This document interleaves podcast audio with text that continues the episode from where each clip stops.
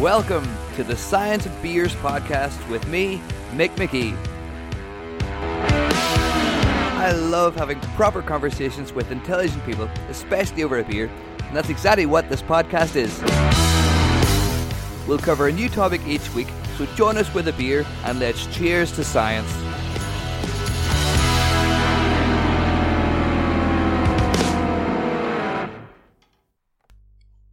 My guest this week, Vincent Keating, hails from Nova Scotia in Canada. He's now working at the Centre for War Studies at the University of Southern Denmark. Vincent is a, an excellent communicator of science. I've been on a few of his uh, presentations, his talks, but what follows is a, is a conversation. Uh, so more the sharing of ideas and, and some of the research questions that uh, Vincent is, is thinking about. The COVID 19 restrictions have been largely lifted here in Denmark, and that means that we get to go to the pub and drink pints together. So we found a, a seat outside a pub, and I brought my handheld recorder. So you're going to be hearing a little bit of the, the atmosphere around the street. You're going to be hearing other patrons of the pub and some passers by as well.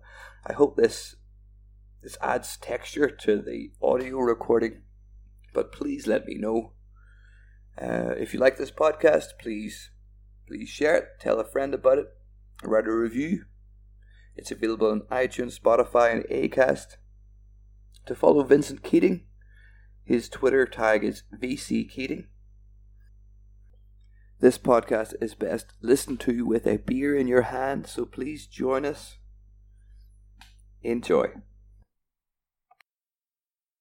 half a pint in, Vincent. Let's let's let's start start the podcast. So, you are a, a an associate professor at the Centre of War Studies That's at correct. the University of Southern Denmark.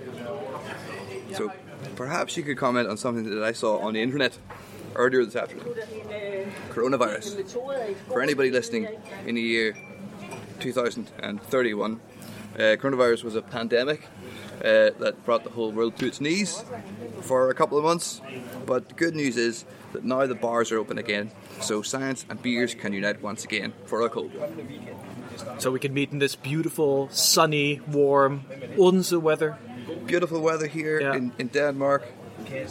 Like it always is. Indeed. Beautiful day to talk science, to talk beer with a clever person such as yourself, Vincent. So, about this thing I saw on the internet earlier on.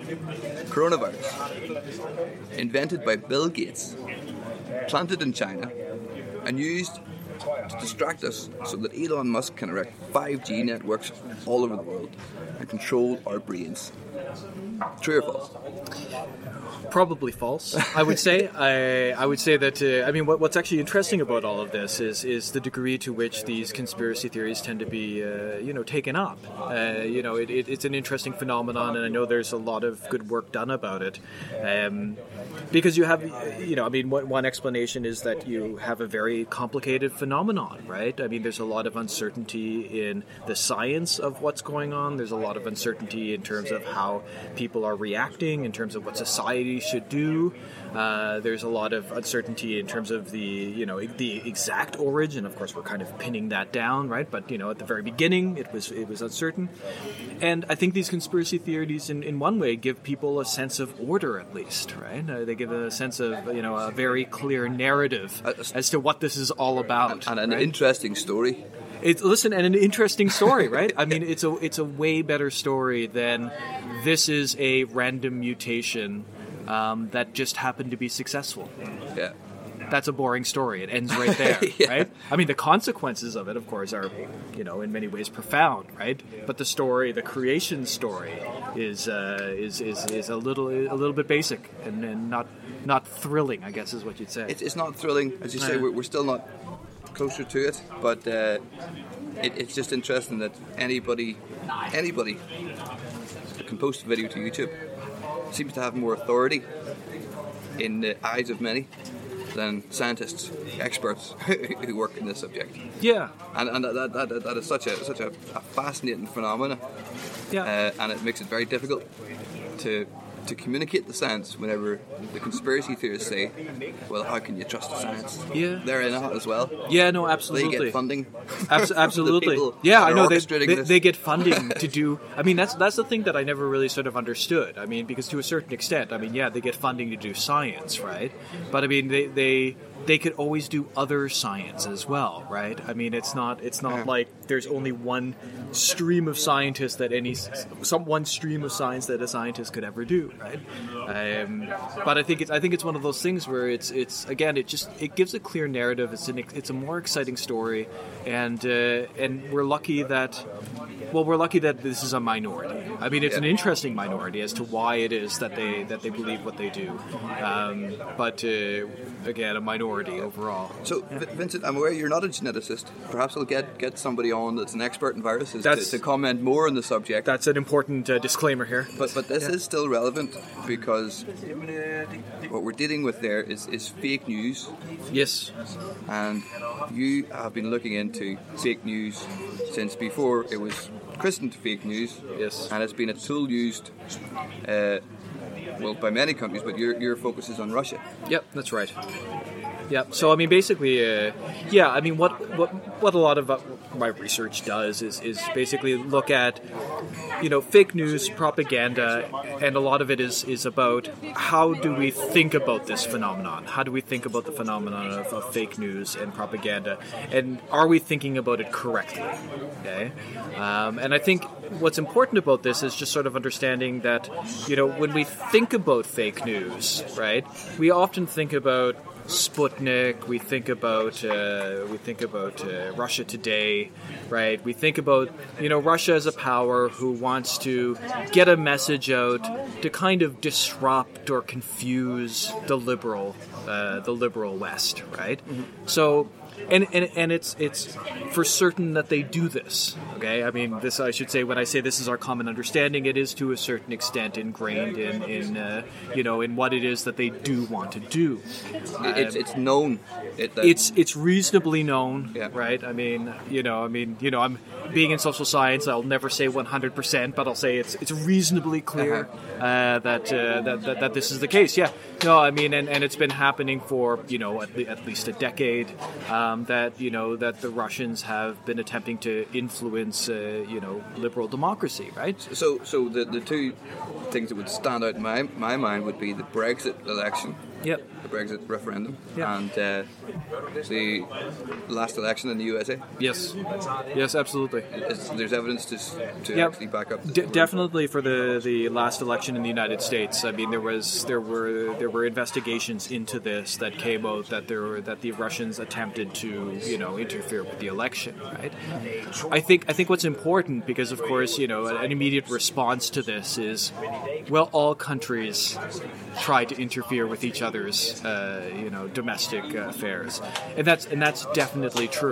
Right. I think I think that's first of all we need to say right. I mean, the United States, for instance, has a certain worldview. They would prefer things to go in a certain way, um, and they definitely interfere in the same way that Russia does. Um, my argument for why this is important, though, is because if you're a liberal, okay, and you, and you sort of, you know, if you if you support the idea of liberal democracy being the way that we should govern ourselves, right, then the threat is that the Russian message is trying to disrupt this right? And that for me is sort of the, I guess, the ethical issue behind why it is that I'm studying this, right? So in a way, it's it's not an equivalence of they're doing it, we do it. It doesn't matter because everybody does it. It's because if you value liberal democracy, you know that the messages coming from the current Russian regime are ones that are trying to un- destabilize it, right? So I think So, so destabilize the, the, the very idea that, that people can live in a in a democracy. we'll destabilize the democracy itself. Why? Right. Why would anybody bother? Why would all? You say most countries are involved. Why? Well, I mean, okay, I, I, I can't I can't look into the minds of the Russian Yeah. regime, right? But I mean, if I, if I were if I were to guess about it, I mean, it's because they face certain amounts of political pressure um, from the West that they would prefer not to have, right? Uh, and uh, you know, if they can destabilize uh, the you know the West, make it less functional, then of course it's it's good for them. Uh, you know, they, they, you know, right now the sort of regime isn't particularly liberal, uh, and uh, you know, so they've again faced pressure from liberal regimes that they would prefer not to face. And one of the tools that they can do is to kind of mess internally with liberal democracies in order to sort of reduce the amount of pressure and perhaps even gain allies. You know, so actually Yeah. shift the dynamics. Uh, you know, instead of being sort of against Russia, maybe sort of like support local ideologically similar groups uh, in order to have support for the regime instead of opposition. So, so whenever you say uh, they're against liberalism, Mm-hmm. And, and, and Russia are conservative. So I'm thinking in the US you have your liberals and your conservatives. Yep. So they would be trying to uh, trying to, to to tune into the conservative mindset of those in the USA Yep. to say that hey,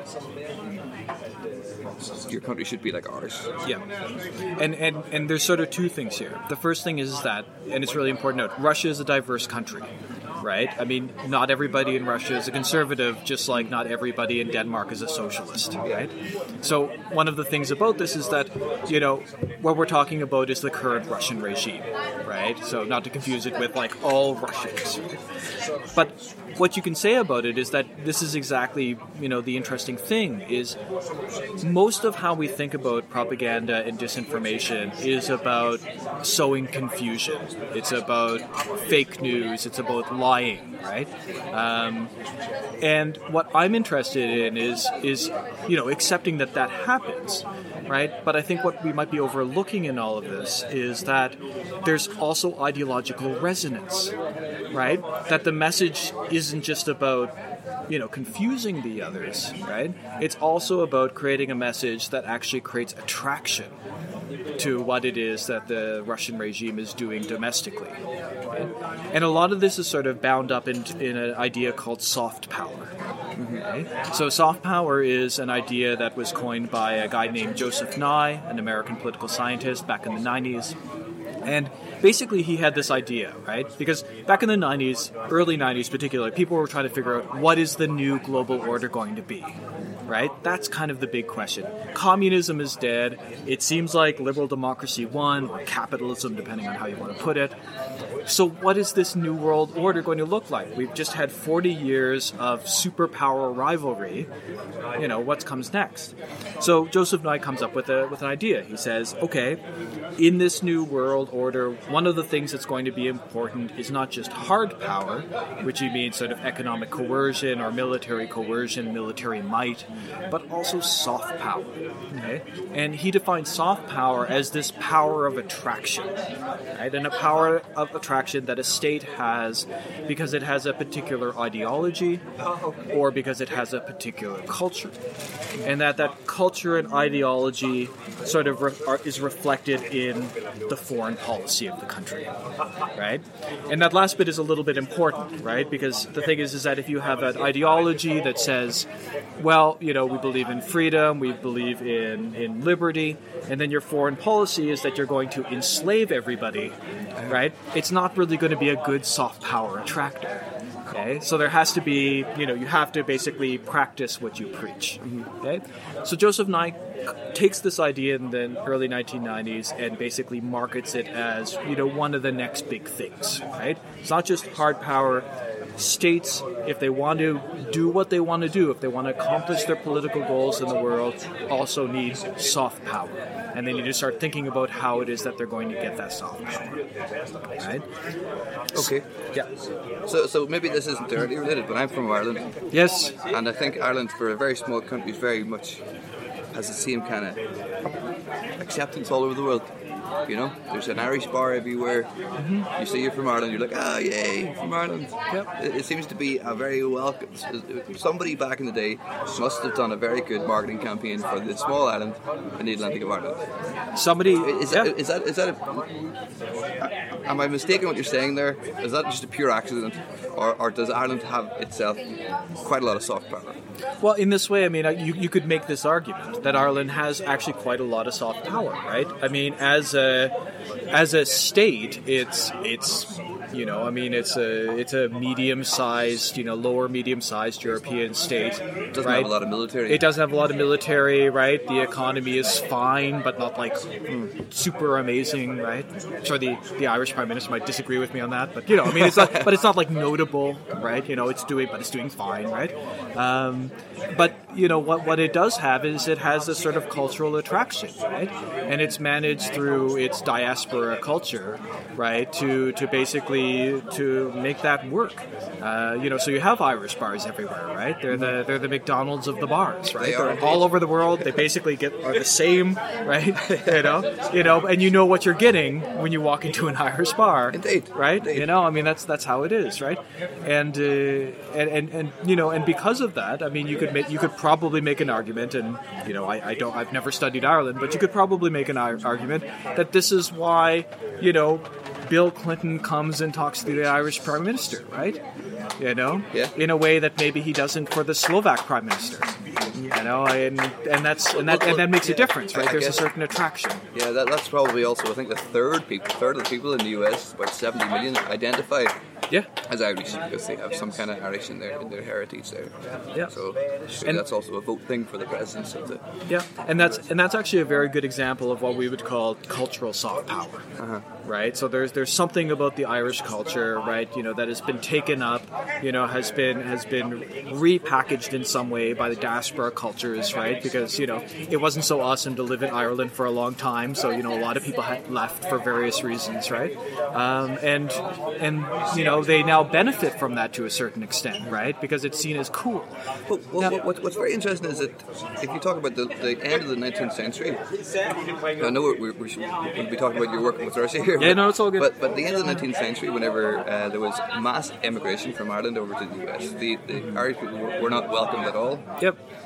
Um, they were, you know, very low in the in the ranks of society, um, but just have managed to turn that around Yeah. uh, through. I, I don't know how, how, that happened, but, it, but it's just so interesting to see. If you go to America today, you're from Ireland. Oh yeah, you're from Ireland, but you know, 150 years ago, you're from Ireland. Mm, Yeah, absolutely. And and, and the and these sort of what what is seen as sort of interesting culturally, right, will change all the time. Yeah, well, that's very Yeah. interesting for, for today. Particularly, we're seeing a lot of immigration from various countries and, and a lot of a lot of conservatism that, that would be against against people coming into their country. Yep, You know, absolutely. perhaps just like the Irish example, in another 150 years, attitudes to Yeah. to, to incomers might, might have changed. Yeah, and I- and I and I think this sort of gets back to sort of why it is that I that I want to study this uh, because I think part of the problem that we have is that we we, we, we kind of take liberal democracy for granted sometimes. Uh, you know, we, we take it for granted that uh, that we have reached the end of history. So there's this there there was in the 1990s there was this famous article called "The End of History," uh, and you know one of one of the claims was that you know that that liberal democracy has has won, right? And and this will be you know we have a few things to probably sort out, but this will be the final resting place of, of how we of how we do politics, right? My apologies to Fukuyama for oversimplifying that. Um, you know, and the problem is is that when you when you read it as a political science student, right, you go, "Oh, that's that's clearly not right." But then implicitly buy into the idea because you don't conceive of how things could be different from what we have now. Right? And I think that's kind of why I'm interested in, in why it is this sort of this attraction to what I would say are more conservative values coming from Russia, right? Because the liberal democracy that we have now doesn't have to keep going, right? There's nothing inherent about it. There's nothing natural about it, right? It's the product of a lot of political fighting over hundreds and hundreds of years, right? And and you know we have to do things to maintain it if we if, if we want to if we wanted to continue going. Uh, so my, my, my interest in Russian influence, right, again, is exactly because this is one of those things that, you know, potentially threatens this this order that, you know, that I enjoy, right? You know, that I hope a lot of other people enjoy. Um, because if it comes to the point where a lot of other people don't enjoy it, then it might just go away. It'll change into something It'll change into something else. something everything else. I mean, yeah. just just like the Irish going from uh, you know from being you know scorned to being praised. I Yeah. mean, it doesn't. There's nothing natural about that. There's there's all kinds of reasons why that's the case, right? But neither of those things had to happen. Right? It happened because certain people did certain things, and there were certain political decisions made, and there were certain movements at certain times. Yeah. Right? And and this is what we get out of all of that. Yeah. But it, it, it seems to be that some some of the tactics, as, as you alluded to there, from the Russians was is to just feed in fake news Yeah. into into the, the feeds of the the West. Yeah. Um, as you say, it, it disrupts. It just makes you question everything. Yeah. Gets to the point where you really don't know what, what to believe anymore. I think we can see this in the conspiracy theories that are, that are led today, and it's not just Russians that are that are uh, feeding the fake news into our timelines on Yep. Facebook. It's it's also coming from the West. It's That's coming, right. It's really coming from the Yep. guy that invented fake news. Yeah, absolutely. so it's just a bombardment of lies. Yep. So, uh, is there any look into the consequences of, of uh, news going from news to, to lies? I mean, And, and how, how do how do we react to this? It's. I mean, it's. A, it's a very, very interesting subject. It's. Uh, I mean, the, the funny thing about this is that if we think back to the origin of the ter- term "fake news," it was actually a term used by the left for about five seconds before the right took it up. Okay, in, Yeah. in in uh, the last In like, yeah, exactly, right. You know, I mean, it's so the so the term "fake news" in my Donald rec- in- Trump tr- stole the Yeah, stole yeah, the no, concept. yeah. In, Okay. in, in my recollection of it, right, and again, you know, I mean, this is this is me thinking back.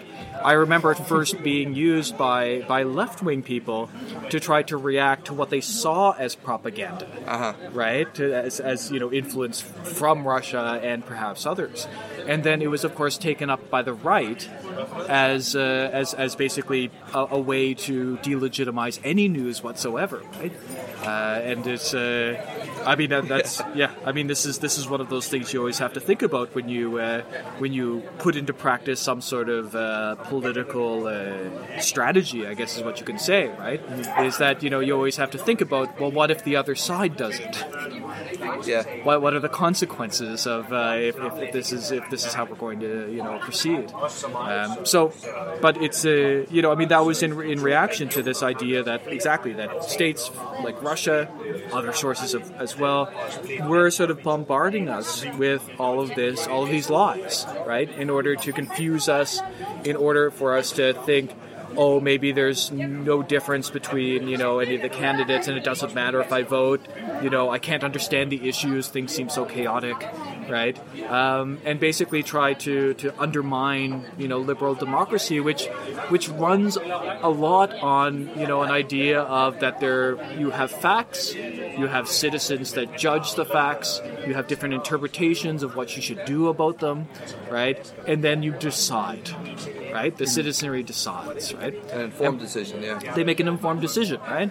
You know, and that, that's you know, I mean, it's always been more messy than that, and that's fine, right? But the but the point about it is that you know this undermines the very facts that we're talking about, right? You know, so part of the problem with a lot of political discourse in the United States and it, it's, it's spread elsewhere is that people don't even agree on what is real, right? And that, of course, makes it a lot more difficult for uh, you know for democracies to function, right? To find some sort of consensus, because there's it's and maybe you can think about it. it There's one step to saying we agree on the facts, but we have a different interpretation of what we should do, right? To we don't even agree on what's going on, Yeah. right? So how can we possibly accept, you know, whatever that political, that other political plan is that just happened to win this time? So it, it is a, a very powerful tool. I, I can't comment on anybody else's opinion, but my opinion would be that uh, the Russians are perceived as not being, not to be trusted. You know, Well, there are some who would say that. Again, Yeah. again, the Russian regime, Watch I would Rocky say, IV. yeah, yeah, ah, yeah, absolutely, absolutely. uh, but but then if you uh, what the, what their tactics of soft power seem to be doing is that spreading that mistrust. Yeah. So it's not just the Russians you can't trust anymore. You can't trust your own liberal Western government. You can't trust uh, the media. Yeah. You can't trust scientists. Yes, yes, absolutely. you can trust nothing. absolutely. So uh, that's a very harmful thing to, to, to be spreading around. Well, yeah, for liberal democracy, it's very For liberal democracy, I mean, but, for uh, the interests of the Russian regime, it might be great. Well, that's that's uh, You that's, know? that's of course yeah, that's also very interesting. Yeah. on it. But I think- from my perspective, it seems Yes. A very bad thing. Yeah, yeah, no, per- absolutely. Perhaps there's other people out there that Yeah. have a different opinion. yeah, and I think I think what's what's important about this, and sort of getting back to Nye, right, is that you know in a lot of soft power research, right, you know, again, this is about ideology and culture and how it ties into foreign policy and how that gives you attractiveness, right? And one of the questions you might ask yourself is that okay, so what ideology is attractive, right? Yeah. And Nye goes Subjective. Uh, Yeah, you think okay, it's a little bit subjective, right? And Nye goes, well, it's those ideologies that, that, that are universal, right? And you might ask, okay, so what ideologies are universal, right? And Nye basically says, well, you know, it's complicated. You know, even within a state, there's uh, you know different opinions. But then, when he actually has to give examples, he always comes back to one example, and that is liberal democracy, Uh-huh. right? Because that's his opinion. That because that's and that's and that's fine, right? That's his opinion. Liberal democracy for him is the most attractive thing, right? And what you see is that within a lot of writing about how soft power works, this is the assumption that is made all over the place, right? So if you ask, does China have soft power? Right? What will happen in most articles, uh, they'll be like, well, you know, they're not a liberal democracy, so therefore they can't have ideological soft power because we all know, right, that liberal democracy is the most attractive thing. Mm-hmm. So therefore, I guess they might have culture, right? You know, and then you try, and then you immediately go over to the culture element because you've automatically eliminated the idea that the ideology could ever be attractive. Mm-hmm. And the same thing happens when we study Russia, right? There's basically an assumption that you know this ideology could never be attractive, right? So you then talk about Tolstoy, right? Or you talk about the Russian Orthodox Church and how that you know that that has attractiveness for other Orthodox regions, right? Or for people who like Russian literature or, or whatever, right? Okay, and you so you limit what you think the potential for Russian influence is, right? And it also leads you to this idea that, well, if they can't be attractive, then all they have is fake news and disinformation. That's all that they can do, right? They can disrupt, they can confuse, right? But because they don't have any soft power, because again, not liberal democracy, right? We've made that assumption. It means that you know you you don't pursue that idea any further. You leave it at misinformation and or disinformation and propaganda. And I think what you know some of the research we've been trying to do here in Odense at the Center for War Studies is is to really you know question that assumption, right? Is liberal democracy the thing that everybody wants? Mm-hmm. Because if it's not, then all of a sudden we have a far complicated idea of what this influence might be. Because it's not just propaganda and disinformation. It also might mean that there's actually receptive audiences in the West who actually like the ideas of conservatism that the Russians are putting out. And that's something that people don't talk about as much.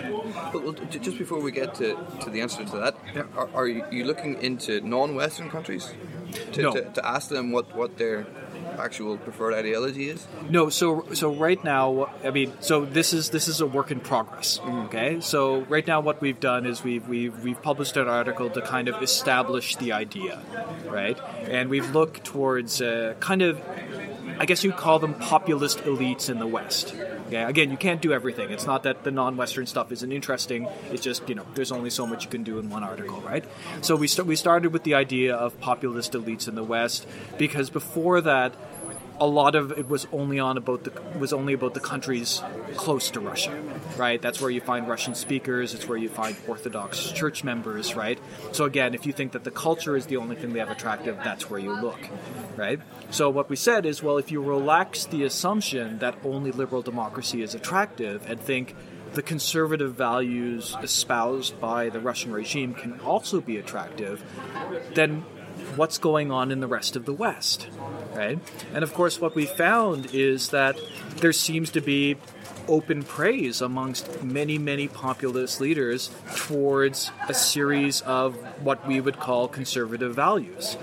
Christianity, a very conservative form of Christianity, right? And how Christianity is the natural, uh, you know, the natural cultural religion of Europe, and of course how it's being, you know, from the far right, how it's being interfered with by immigration of non-Christian people. Uh, you also find it in ideas of strong leadership right? You know, so strong, sort of almost quasi-authoritarian leadership as being a good thing. Okay? So, so your first point there, they, Yeah. they would admire Russia in the sense that there's one religion here. as in as in they promote themselves now. Uh-huh. Okay, in the last sort of I don't know ten years, let's say, right? You know, they've been promoting themselves as a defender of Christianity. Mm-hmm. Okay, now it doesn't matter. No, don't. It's complicated actually as to what's happening in Russia, right? Um, but you know, the Russian regime has definitely put out this message, and we find that certain evangelical groups in the United States, for instance, right, you know, then sort of speak somewhat positively of Russia. Uh, you know, after this, we find that people like uh, Marine Le Pen in the in France, right, openly defend this idea that you know Russia is putting forward the traditional European Christian values, which are the values that we should also follow Yeah. right? So, so that idea of sort of a particular conservative brand of Christianity is, is, is part of the, the message that Russia's putting out, right? And like I said, strong leadership, you know, might be another one that uh, that you might look at, right? Putin as figurehead, as the guy who gets things done, right? And uh, and it was interesting when you were going through the research because uh, you know you have all of these Americans, right? So particularly members of the Republican Party, right, who always bring up Putin. Okay, so and what they like to do is they they'll, they'll say back when Obama was president, right? They would say things like, you know, Obama he's so weak and spineless, right? You know, he's not a real leader like Putin. We never Okay. saw him ride uh, with the top off on a horse. He, you never saw him ride with the top off on the horse, right? And that and that and that's the crucial difference, right? Yeah. You know. But uh, but this is the, this is how this is how they they spoke about things, and the, and you know Republicans are going to hate uh, uh, Obama, right? You know that's just you know I mean it's their ideological opposition, right? They they want power, they don't want Obama to have power, but they can choose anybody to compare him to, right? And what was interesting is that they came back to Putin as a point of comparison, right? So like Rudolph Giuliani, right, for instance, you know, is you know, he can compare Obama to anybody, but it's Putin that he reaches to when he has to think of an example of what he wants, right? Of what is good, you know? And so this idea of this authoritarian, you know, strong male figure, right, you know, plays, you know, within a certain type of conservative ideological audience. Right? I, remember seeing seeing clips of Donald Trump himself Yeah. commenting on how, how great a great a, leader Putin is, Yeah, absolutely. which Yeah. which is something I don't think you would have got in uh, in the previous six decades at least. It, it would uh, be the it would be more rare. The, the U.S. and uh, Yeah. and Russia, Yeah. the USSR.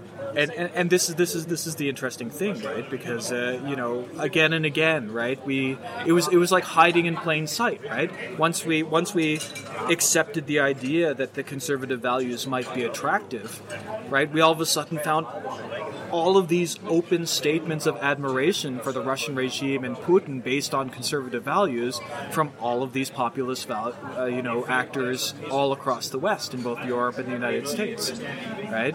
And and and that was, you know, that was our signal to say that what is going on when we understand Russian influence isn't just about confusion and lies, right? It's also to some extent about ideological attraction right? And that's that that might be one of the missing pieces when we think about well what do we do about it? Right? Because if you think about if you think that what the problem is is bad information, right? So if you think it's about propaganda, then really what the problem is is that you have pieces of information that are flowing into the West that are bad, right? They're lies, they're meant to confuse, So what do you do about that, right? So one of the things you do, and what a lot of countries and sort of organizations have done, is that they open up disinformation websites, right? You know, find the truth at the NATO disinformation website, right? Um, you know, because their model is we need to show what the correct information is, and once people see what the correct information is, then of course we we, we can mitigate the problems coming from this other influence, right? So, but if you think that part of the messaging that's coming out of Russia isn't just about lying, but about conveying an ideological position that's actually attractive to people, then it doesn't actually matter that you're giving them what you think is the true information, right? You know, that solves part of the problem, perhaps, right? But it doesn't solve the other problem that people actually look at this information coming from the Russian regime and say, I wish it were more like that. That, that's, that's very interesting indeed. Yeah. And uh, yeah, how, how far will it go? Are you able to see how far back this admiration for Russian conserv- conservatism yep. started in the US? Yep. Well, I mean, it, it's a good question because so after after the fall of communism, right? Mm. So uh, you know, in, in in the nineties, right? I mean, Russia went through this period where they really didn't have any ideology, right?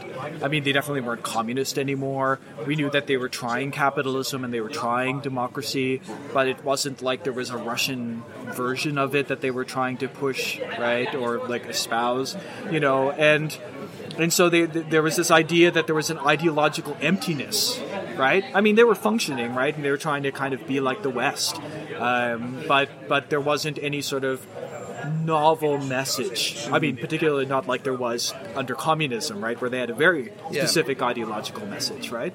So it's really not until the early, you know, the early teens right? That things start changing, right? I mean, there's a, some I don't I don't know the insider politics of it, of course, right? But I'll, at some point, some decision is made that what we're going to do is almost rebrand Russia as the conservative pole in the European concert of powers, right?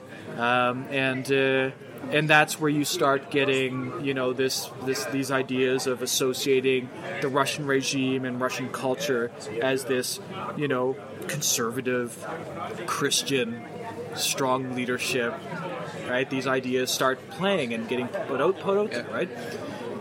And they've probably been pretty successful. I mean it's it's better than definitely better than what they had right? Um, and in this way because not only do they get to have the effects of the propaganda and disinformation, right? I mean, I should say, I mean, those are real as well, right? I mean, this isn't either or. This is an and argument, right? Um, you know, so they get to have the confusing properties of that, and they've also probably found that we can have certain types of influence among Western populations who have, for different reasons, turned away from the idea of liberal democracy, right? I mean, whatever their dis- dissatisfaction is, be it that it's a threat to their Christian values, or be it because you know they're suffering economic hardship and they and they don't see politics as working. I mean, there could be a whole variety of reasons, right? But we can portray an alternative message, which might help us out. And yeah, so so I'm, remembering something I heard, a fascinating story in a, in a podcast last week, Blind Boy podcast. Uh, now, I don't know whether this is true. Okay, I'll certainly say that from the out, outlet. Yeah. But after the Second World War, there were some tensions between USA and Russia, and uh, they in Russia they had like four rules for what is art. It was state, state sanctioned art, and it had to be realistic, like beautiful landscapes or portraits or things like that, and it had to be pro-party. So they they use that as a tool to say to the West, or say to America specifically, we have rich culture, we have beautiful art. You're just a hundred years old or whatever, a couple hundred years old. You have no culture, you have no history.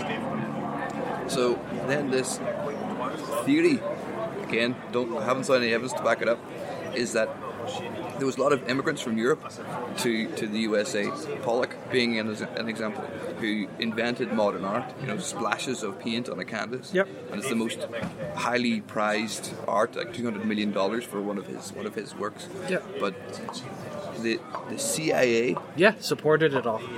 As Is this true? Yeah, yeah. Well, I mean, as far as I understand, it's true. So, yeah. so the CIA said, okay, this is new art. This is individual art. Yep. We're going to use this and bring it on tour around the world to show Russia in particular that come to America, be free, be liberal, and create new art. yeah do all kinds of interesting things. I mean and this this is part of the sort of you know even then prior to the concept of the word soft power right? So that- that- that's that's true, that, yeah. that's that's yeah as far as i understand that that's definitely true. The cia supported a lot of art movements uh, exactly to show europeans in particular right?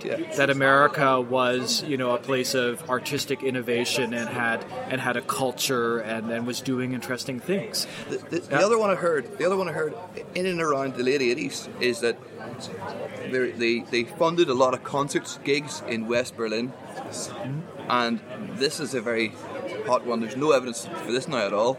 The, the CIA wrote the song "Dust in the Wind." okay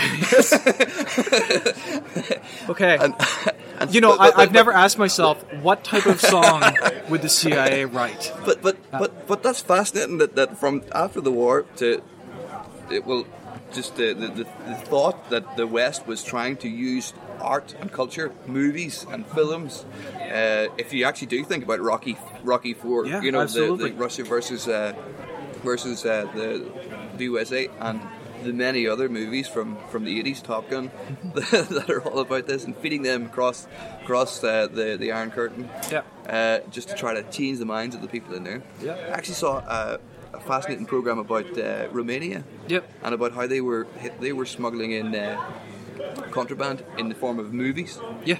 And the, the program that I watched alluded to that, that these movies were so important, and every everybody was watching these Western movies with a different kind of car, with with with all of these products that just weren't available, and the people wanted this. Yes. You know, so so the want for change was was very much there. You had some people that liked it the way it was. Everybody's guaranteed a job. Everybody's guaranteed their basic needs. But there was a growing demand for we want flashy cars. We want rock and roll. You Yeah. know. Um, so so Yeah. so this this soft And- power I, idea must go must go uh, way back. Yeah, no, no, no. I mean, it's obviously it existed way before Joseph Nye gave it the term, right? You know, I mean, named it Uh-huh. as soft power, right? I mean, I think, um, yeah, I mean, it's an interesting thing in, in, in the sense that, yeah, I mean, they, you, the, the the West, like everybody else, right, tries to brand itself, tries to put forward images, right, that will have others view it positively, right? Um, and I think that that's the important thing about sort of the argument that I'm making and why it's important to frame it that you don't fall into this kind of relativistic hole of well everybody's doing it so why does it matter right because you could, you could say this and, I, and I've, I've heard it when I've taught this in the classroom right from the students and that's fine because I mean that's that's the next step. So if the Russians are doing it but we know the Americans doing it so what? What's special right? Um, and the thing is is that what's special for me is exactly that you know as a liberal Democrat right it's it's the it's the anti-liberal message coming out of Russia that I'm that I'm primarily concerned about that makes it for me qualitatively different. And I think I think the other important thing about this is that this isn't a national message. So we think I think a little bit too much in terms of nationalities here, um, because if Russian if, if the Russian regime were a liberal democratic regime, then of course I would be probably more okay with what was coming out of it, right? So it's not Russia, the Russians per se, mm-hmm. right? It just happens to be the particular ideology that the Russian regime is putting forward right now. Mm-hmm. You know, it would be the same if the Americans decided to, to you know, to go all in on Donald Trump and elect him king for life and. You know, uh, Well, you know, and, and, and, and completely turn things around. I mean, I would, I would probably then go, well, I have problems with what they're putting out as well, right? Yeah. Just You to know? deal with that Yeah. thought, I think we need another beer. Yeah, Can absolutely. Another beer? You- You can definitely give me another beer. Back Thank in you. two seconds.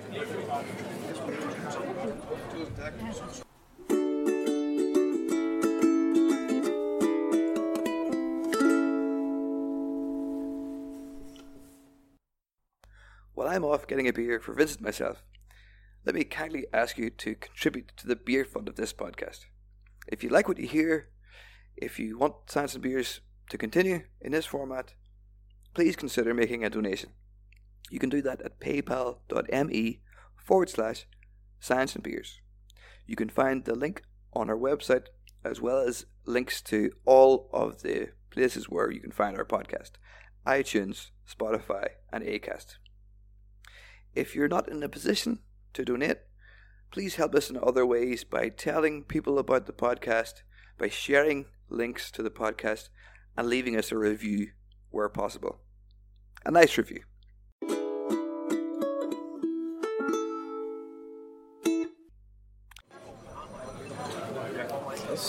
That's unbelievable that, that, that that's actually true about the CIA funding the art. Yeah, but in a way, kind of unsurprising, Yeah. right? Because I mean, one of the things is that i it's you know, it's, it's a cultural, cultural and ideological warfare, right? I mean, it's it's a, it's about trying to figure out like what system is best, uh, and and in a way, you know, you need to use all avenues that you have. Uh, so it's a, you know, I mean, the fact is is that there was a vibrant art scene in the United States, right? And you know, the Americans knew that the Soviets would make you know counter claims about their culture, and so the Americans I mean, again, it's uh, it, it, it's a fun story, right? But in a way, it, it you would expect them to do something, right? I mean, they have the resources to certainly do it. Uh, so so why not use CIA money to promote American art? Yeah. You know, I mean, you, you think about it because you see Be- better, better, uh, better art than bombs, eh? better better art than bombs, right? And, and that's the thing. I mean, it's uh, you expect the CIA because you see it as such a traditionally conservative organization, right? To to not really be into Pollock, right? you know, you wouldn't expect when Pollock was making his art that you know a lot of CIA CIA members, you know, if you think of tr- well, your traditional stereotype, would be super into that, right? um, but you know, but they under, they probably understood the, the the value of it to other audiences, right? And sort of projecting the United States as an innovative place to, to be, right? This is what liberal capitalism, liberal democracy gives you, right? All of these fundamental innovations in art and culture. Right, that's that's, and that's why you should want it too, It's, right? it's, that's it's so the- uh, interesting in that they're not doing it as a way to say, come to the US.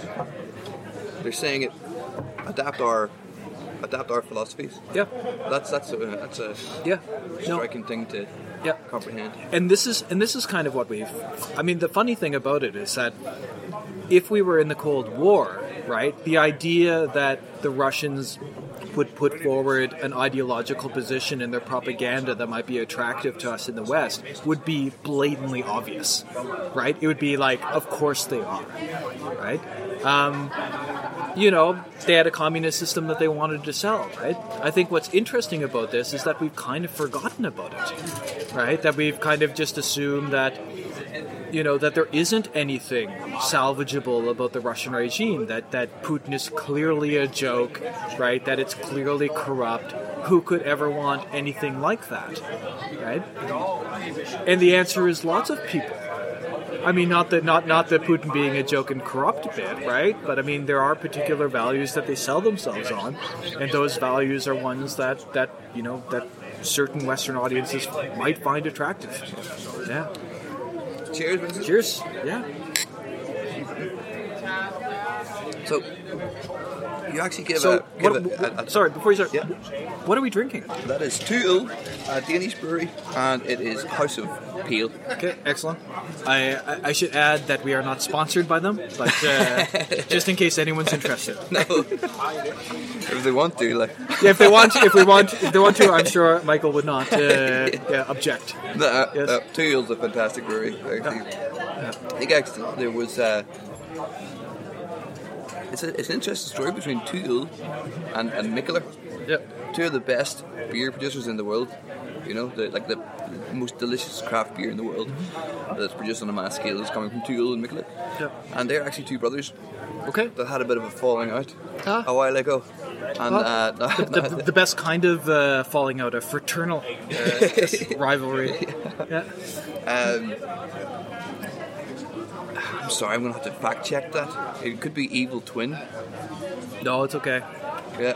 I mean, this is the problem. I mean, honestly, when I do these podcasts, I mean, part of the problem is that, and I had to tell this to my students, I'm not a historian. Yeah. right. I don't. I don't have a, a, a, a brain for memorizing facts. Yeah. Right. You know, I mean, my, my, my thing is more sort of thinking about things and thinking about how pieces fit together. Um, so, if anyone's listening to this podcast and said that isn't quite right, I apologize in advance. yes, yes, and perhaps the CIA, CIA did not write the song "Wind of Change." It's, it's possible. It's possible. Although, but but that's one of the things you can you can accept it as a fun story, right? Uh, Well, this this is what Science and Beers is about. You know, we're, we're not looking for a. it- It's not a, a lecture. Mm-hmm. Uh, that, that's hard facts. It's, it's, it's a conversation about science topics. Yeah. And, and with people who are experts in yeah. in it. Yeah, but I think I think what's important here is that you know I mean e- even though I've studied this for a while, right? I mean, some of what I say might still be speculative, right? Yeah. You know, I, I I don't claim that I have the crystal ball that will tell me what will happen in the future. You know, I've studied it for a while, and I'm putting ideas out there, and, and hopefully some of them might you know trigger some other ideas, and that's Well, well so, so that's, uh, from. Uh, that's the process. I'm coming from a biology background. Yep. And say a question would be the question that I was doing was how much uh, greenhouse gases are emitted from say, a beach under Yep. certain conditions. Yep. You measure that, and you have an answer. Yep. It's, it's black and white. This, Yep. this is what it is. Under these conditions, you have these amount of greenhouse gases that are that are emitted. But I don't envy the, the work of the social scientist who, who, who has to deal with with uh, with people. Yep. And not even just people, but entire nations Yep. yeah, you know, it's, and, it's and, and how they interact Yeah. with each other. That, that's a that's a very difficult thing to to address, and probably most certainly impossible to have a black and white answer whenever you're dealing with, uh, with humans. Yeah, there's there's a huge. I mean, there's two problems. There's a huge amount of uncertainty because, well, you can never know what other people are actually thinking. You can give them Right. a survey, but they might not be. Uh, uh, they, they might Yeah. be influenced to.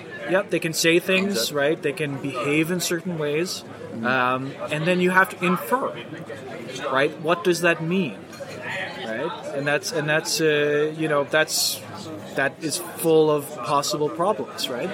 Uh, but the other bigger problem is that being a social scientist, if you put an idea out there, right, it can actually change the thing you're studying.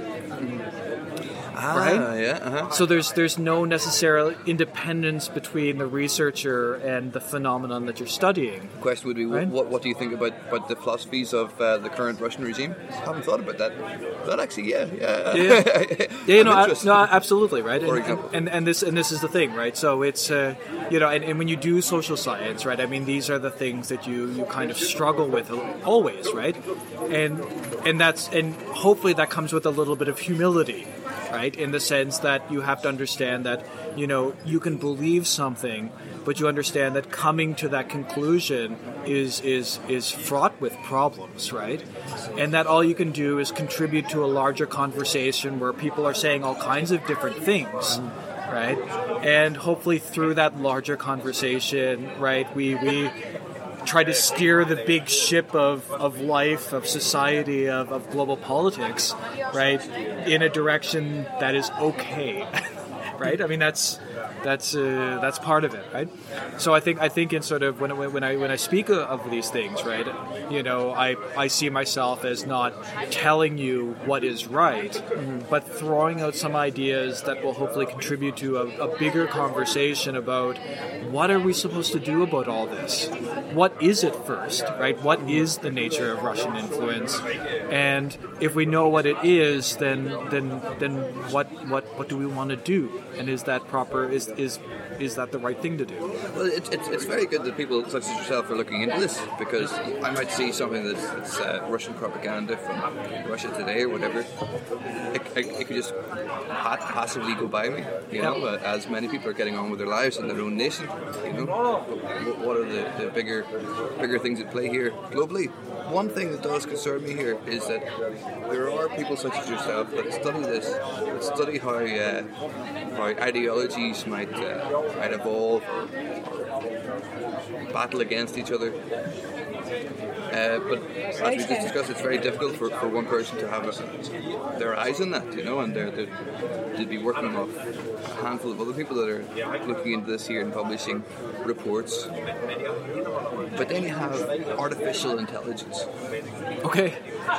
So you have uh, many people in the world are on the internet every day. So they're on Google, they're on Facebook, they're on Instagram, they're on Twitter. Uh, they're buying things, they're liking things, they're commenting on things, they're sharing things, and and the fact that they're doing this uh, has been picked up, say, by Cambridge Analytica to Yep. identify those people who are who might be of an ideology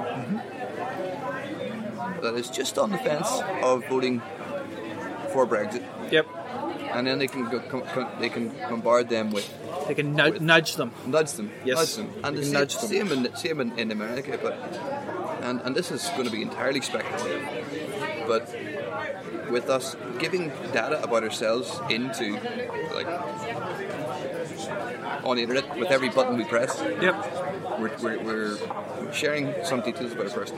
Yeah. So it, it's possible that an, an AI, maybe not today, but perhaps very soon, can know us better than we know ourselves, can know our ideologies, can know which way we're going to swing in, in the next election, uh, and, and could manipulate our thoughts, Yep. as you say. So there's evidence to suggest that they, they did do that in, in, in the Brexit. Yep. Uh, I don't know if I have a point here. I'm just very worried Yeah. so I'm sitting in front of an expert, but but a, a computer program can gather information for half the world and know them better than they know themselves. Yeah. I and okay. And somebody with that information could, could do a lot of a lot of damage. Absolutely, and and and with the uh, you know, first by saying that I don't study any of this, but it's fascinating, right? it's not the first time I've asked you a question. Um, Yeah, no, no, no, but I mean, it's okay. It's okay. I'm, I'm willing to, you know, give, you know, this is this is informal. I'm willing to give it a go. Yeah. Um, you know, I mean, I guess there's two things here. I mean, there there is there is a certain amount of scariness about it, and I can understand why that's the case, because it allows a certain amount of fine control. Uh, you know that we perhaps wish those with informational power, I guess, if I'm going to put it in a way, didn't have, right? and it's and it's bad for democracy exactly because the distribution of informational power is very uneven right? So those who have it will of course be able to use it in better ways than those who don't have it. Now the but there are limits to this right? And there's limits to this exactly because people aren't completely knowable right we have our trends we have our patterns right but you never know, right? That time when you're you're you're biking home, and uh, you know you almost get hit by a bus, but you survive, and then you think to yourself, for some reason, God must have intervened, and then you go off and become a monk. Now, unlikely, right? But but this is the thing, right? Unexpected events, unexpected interactions always happen within social settings, right? Um, which is which places pretty hard limits on even how much you can know and predict, right? Even with a lot of information gathering, right?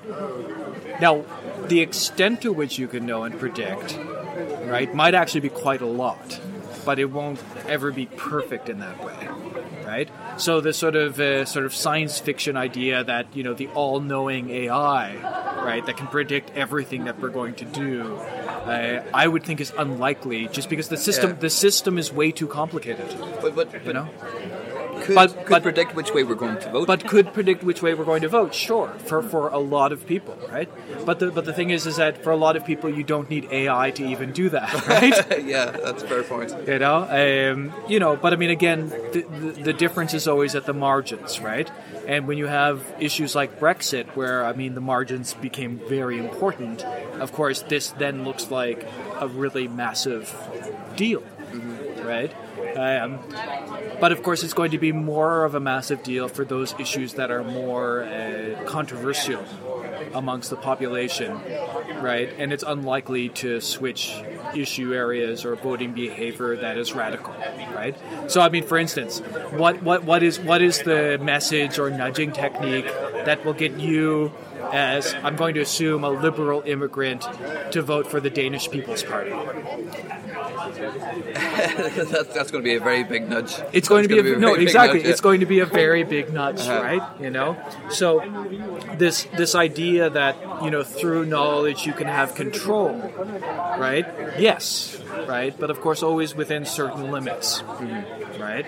Um, that doesn't mean we shouldn't be concerned about it, right? But it's also important that to understand that it's not, you know, it's like how much should we freak out about it, right? You know, and the answer I would say is a little bit, right?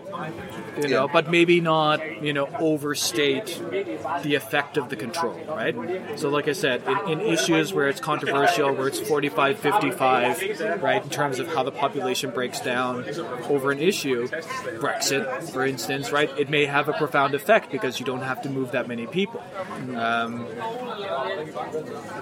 on other issues, in the short term at least, right, it might not matter as much.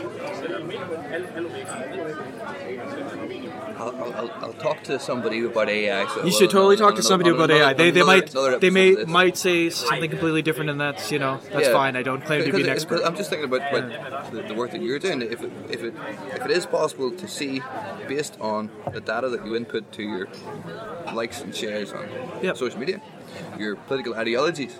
Yep then you, you might be able to, to use that as a tool to say, okay, if you just take everybody on Facebook, for example, yep, which ideology is, is coming in? Yep, Trump's. Yeah, absolutely, right. You know, and, and you can you can use that to target people, uh-huh. right? You know, to figure out like what people are more going to be more susceptible to your message. So in that way, you can you can maximize at any given point the effect of the messaging by narrowcasting it to those audiences. Um, and and of course maybe over time right push those boundaries further and further if you don't receive any if you don't have any opposition right to whatever message you're trying to put forward and i think that's part of the important thing you know getting back to sort of the russian influence question is that recognizing that part of this is ideological means that just like under communism, we need an ideological pushback, right? We need to think about this not just as, you know, people are being confused. We need to think about that this is still a battle over what is the best political system, why do we want the one we want, right? And in what way can we sell liberal democracy again? That's the that's the fundamental question for me, at least. You had uh, you gave a fantastic Science and Beers talk a couple of years ago, and it was on a on a an idea you were just trying to figure out at the time. Yep, absolutely. The talk was called Rights, Democracy, and Illiberalism in Europe. Yes. And, it, and if I can sum up a good hour discussion, it, there are in any uh, liberalist democracy. Yep. There's the left and the right. Yep. The left wants uh, liberalism for the individual. Yep. Whereas the right wants the, the state to impose some restrictions. And the reason for this is because the, the right might see the choices of the left as imposing on their rights yes. as individuals. Yes. To not live in a society like that or to not support something that they're ideologically opposed to. Yep. And then the left might see that opposition as an imposition on their individual rights for freedom. Yep. And about how this kind of interplay it's just never going to be resolved. There's yeah. just no. yeah, there's no. Well, I mean, there's no resolution to yeah. to political debates, right? It continues going on. Yeah. Right? I think. Um, yeah, I mean, in, in, the talk that I gave, I think I I focused on in on one problem, which is the problem of what what is harm, right? And uh, and and uh, and Physical harm or emotional harm. just yeah, exactly. No, but this, but what it, what what constitutes what you know what is harm, right? Under the sort of classical and very you know very basic liberal idea that you know we should all live according to what our personal preferences are, so long as those preferences don't harm others, right? And I think I said at the time, you know, the first part everybody can get behind, right? You know, we of course everybody wants to live under their own personal preferences, right?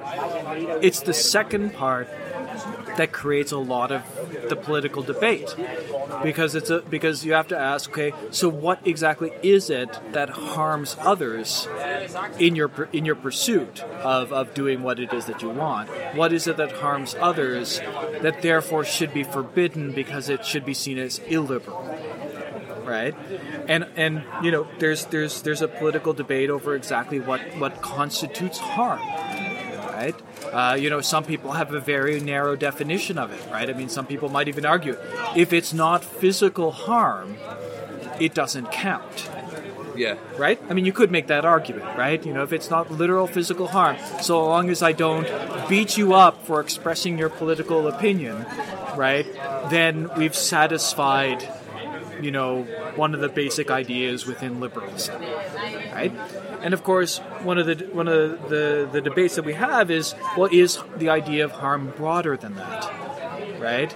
And to what extent does the harm, as we've defined it, right, become severe enough that we should really think about limiting certain types of other behavior, right? So if you think about emotional harm, if you think about harms to people's identity, um, you know, there's all kinds of ways that you can define, you know, what is harmful. And then the question is, is not only is it harmful, right, but does it meet a threshold that we can go back and say this should not be allowed because it's too harmful? That it, that even though it's your liberal choice to believe or think or to say whatever it is, right, we should prohibit this because of the harm that it causes others, right? So even within liberalism, right? I mean, there's there's there's a pile of debate over exactly well, you know, what does it mean, right? What are, what what are what are the limits of the basic elements of the of the doctrine, and therefore, what does this mean about how we should exist as a society, right? What what rules should we impose, and what freedom should we grant, right? And this is all part of normal political discourse, right? I mean, there's there's no end to this, and I think, you know, you know, I mean, to a certain extent, I know that a lot of these issues make people really upset, right? When somebody comes up with a very radical, for them, right, a very radical idea of what harm might be, right? And for me, I'm always like, well, you know, I might not, I might not always agree with what that is, but you have to at least think about it, right? You have to think about it because this is what deliberative democracy is about. Someone's put forward a claim, right? And you think about it and you talk about, you know, what, what that might mean, right? And then you decide whether you're going to go along with it or not. You know? And I think I think part of the problem is is that, you know, we we become I mean, and, and this is unavoidable, right? We become very attached to very ideas of how things should be, right? We have our ideas of what a harm is and what a harm isn't, right? And when we're confronted with another idea about that, right, we, we become very defensive about it. Um, and part part of the thing about democracy is that we need to we need to remember that part of it is about the openness of debate. You know, Yeah. about accept uh, and about accepting that things things you know sometimes you know you you need to make your best argument and sometimes it's not going to work out right now. Yeah, and, and Yeah. accepting that, that that debate is, is never going to be resolved. and, and It's- that's and, that, and it's an irresolvable debate because it's too difficult. Yeah, right? But it's a debate that we need to keep having right? Because the thing is is that the alternative and you can understand sort of why some of these messages from Russia are attractive because they because the message I just gave about what liberal democracy is is is completely uncertain right? Yeah. you know I mean you might believe something and then all of a sudden you're threatened in terms of what it is you believe right? Because there's this other ideas about you know what is acceptable and not acceptable you know? With you know certain brands of conservatism you're given what is true and not true right? And it get and it comes back to a certain extent to the what, you know where we started the conspiracy theories. You you are given, I mean, one way of thinking about this is thinking about the order that you get from believing in the conspiracy theory, Yeah. right? You This you, you don't have to worry. This is this is just how the world is, right? And it, and it's A, B, and C, right? And you don't really have to think about that there are billions of people in the world, all with their own subtle ideas, you know, about what it is that we should do and how we should live life. And then we have to somehow figure out how to negotiate all of it. Yeah. It's an, it's an immensely complicated question. It certainly is. It certainly is, and uh, and uh, I thank you for giving me something to think about. and Hopefully, if you're listening, something to think about as well. Thank you very much. Cheers. Yes, cheers. Vincent. Yes. I, I just, I just have. I- I'm sorry, but I just have one. No, more no, continue. question for you. Absolutely, that's all good. How did you get into this? How did you get into to, to uh, studying this? into this subject? In, into no, uh, your your course to get into uh, social science and uh, and then Oh, okay. So, okay, my, my message to anyone who's a lot younger than me is that life is in- incredibly uncertain. which is not which is not what you want to hear, right? Which is not what you want to hear. But um, because I can tell you what happened. So, I uh, I uh, okay, and I tell this story just to show the number of changes, right? So I, I started out uh, as a science student in university, and uh, I wanted to do like physics and math or something like this, right? And uh, I took a first year course uh, called the Foundation Year Program, which was a, a, a course that basically made you read all of the great books, right? And I thought I was doing this to kind of satisfy my art requirement. Like you have to take a certain number of arts degrees as a science student in Canada, no matter what, right? So I thought, okay, I'm going to get it all over with, right? I'm just going to take this and then I'm going to proceed on doing science, right? and then I realized I really liked it yeah, right?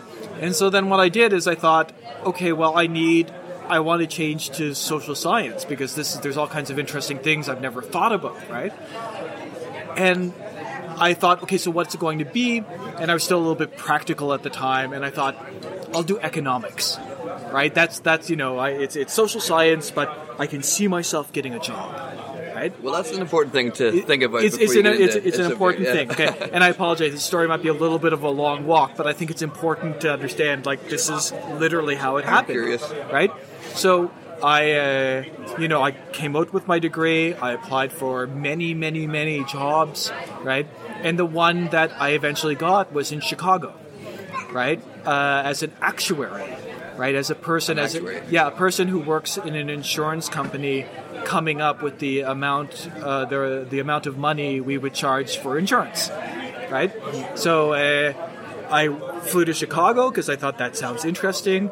I did a couple of years of that, and uh, and I used to talk to this uh, older, uh, you know, older staff member who was my boss for some of the projects, named Israel Krakowski, and uh, and we used to talk about anything other than what we were supposed to, because he had a PhD in philosophy from MIT, from the Massachusetts Institute of Technology, right, and he graduated at a time where the jobs had dried up, and he thought to himself, well, philosophy is not going to get me a job, but maybe the letters MIT will get me a job. And he went to an insurance company, said, I have a degree from MIT, a, a doctorate in philosophy, and they gave him a job. So different times. Okay, uh-huh. that's you know the other thing to remember. And so he just told me at one time, he said, What are you doing here? Why don't you go back to graduate school? And at the time, I had thought, I'd never thought about it because, uh, you know, I come from a poor province in Canada, right? One of the less economically advantageous. And there was an idea that you just get a job, and, the, and having a job is the most important thing you can do, right? So the idea of ever giving up that job and going back to school never dawned on me until literally one conversation where he put the idea in my head, right? So I decide that's what I'm going to do. I quit my job, right, and then I I, I move back to uh, to Nova Scotia for a little bit, and uh, I have a conversation uh, with someone I hadn't seen in years at a Christmas party, who says, "Have you ever thought about applying in Britain? Did you know it's free to apply there?" And I had never thought about applying to a master's degree in Britain right? To apply, you mean there's no tuition fees? As in, it's free. So in in North America, if you apply to a master's program, you have to pay. You pay to apply. You have to pay to apply. Wow. Exactly right. So so this idea in that Denmark you get paid to go to university. yeah, absolutely. So it's, a, it's a very different system. No, I mean at, at the time I can't remember. It was like 120 or 150 Canadian dollars to apply to a master's program. Wow. Yeah, not be accepted. You could be denied, right? I mean that was just the administrative fee they would charge. Mental. Yeah, so so this is what I did. I applied to the University of Edinburgh. Uh, I I had in the year been taking some courses trying to figure out what I wanted to do. I had taken some stuff on uh, ethnic conflict, and and I saw this program in nationalism studies, and so I Nationalism studies in Edinburgh. national studies studies in Edinburgh. I applied, uh, and they said yes. Uh, and I figured out that the Canadian student loan system would just cover the tuition fees, and I and I thought I'll figure out the rest when I get there. Uh-huh. And so off I was to Scotland. Nice one. Yeah, and then Edinburgh's so a beautiful city. Edinburgh's a beautiful city, right? And uh, and I happened to take again. I had to take some electives. One of them was in international politics. I realized I really loved it, and I asked my professor. So if I wanted to do this, where would I go? He said Aberystwyth, and I said, where? and uh, so I learned that Aberystwyth existed, uh, and uh, and then I applied, and they accepted me, and so off I was to Wales, in the middle of Wales with the sheep, uh, you know, studying international politics, Uh-huh. and uh, and then uh, and then you know you graduate, you get a job. Uh, you know, I had no idea where Odense was. Uh, Neither did I. Neither did I know. But but they but they they It's in Denmark, by the way. It's in Denmark, yeah. If you, if you want to know, birthplace of uh, Hans Christian Andersen, very important to the Odense people who live here. But yeah, so and and then they just uh, they just said yes. I could have been anywhere else, but here I am. That, that's uh, that's a, a wonderful journey right there. So so and, and I understand and I apologize because I, I understand it's a little bit of a walk, right? No, but no, no, but I but- think I think it's important because the the element of chance, right? Yeah. You know, if I if if I hadn't had uh, Izzy as a supervisor in Chicago, if I hadn't have met that friend at a Christmas party, right? If I hadn't have taken international politics as an elective, right? There's- it would have been who knows. There, there's right? a lot of chance in there, but there's also the element of making your own chances. Absolutely. So, so you, you set off with the Yeah. with the, the, the, the goal coming from where you, where you're from. yeah. The job. You set out to get the job. You got the job, and then and then you were advised Yeah, to, exactly. to, do, to do something else, and Yeah. you, you took all those chances. So it's a big thing to go from Chicago to Edinburgh, Yep, absolutely. And it's, then- it, they're different. and then from Edinburgh to, to, to the remote Yeah. uh, town of uh, Aber Aberystwyth in, in Wales. in Wales, yeah, absolutely. The So- uh, the the first international politics uh, department in the world. There you go. Who Fun fact. Who would have thunk it? Yeah, exactly. They never let you like like Hans Christian Andersen in Odense in Aberystwyth. They never let you forget that this is the this is uh, this is uh, how it is. Well, well, that's a, a fascinating journey so far, and uh, I wish it the fascination continues. Yes, Vincent, I'm gonna thank you try. very much for uh, joining me in the Science Beers podcast. great. Cheers. Thank you.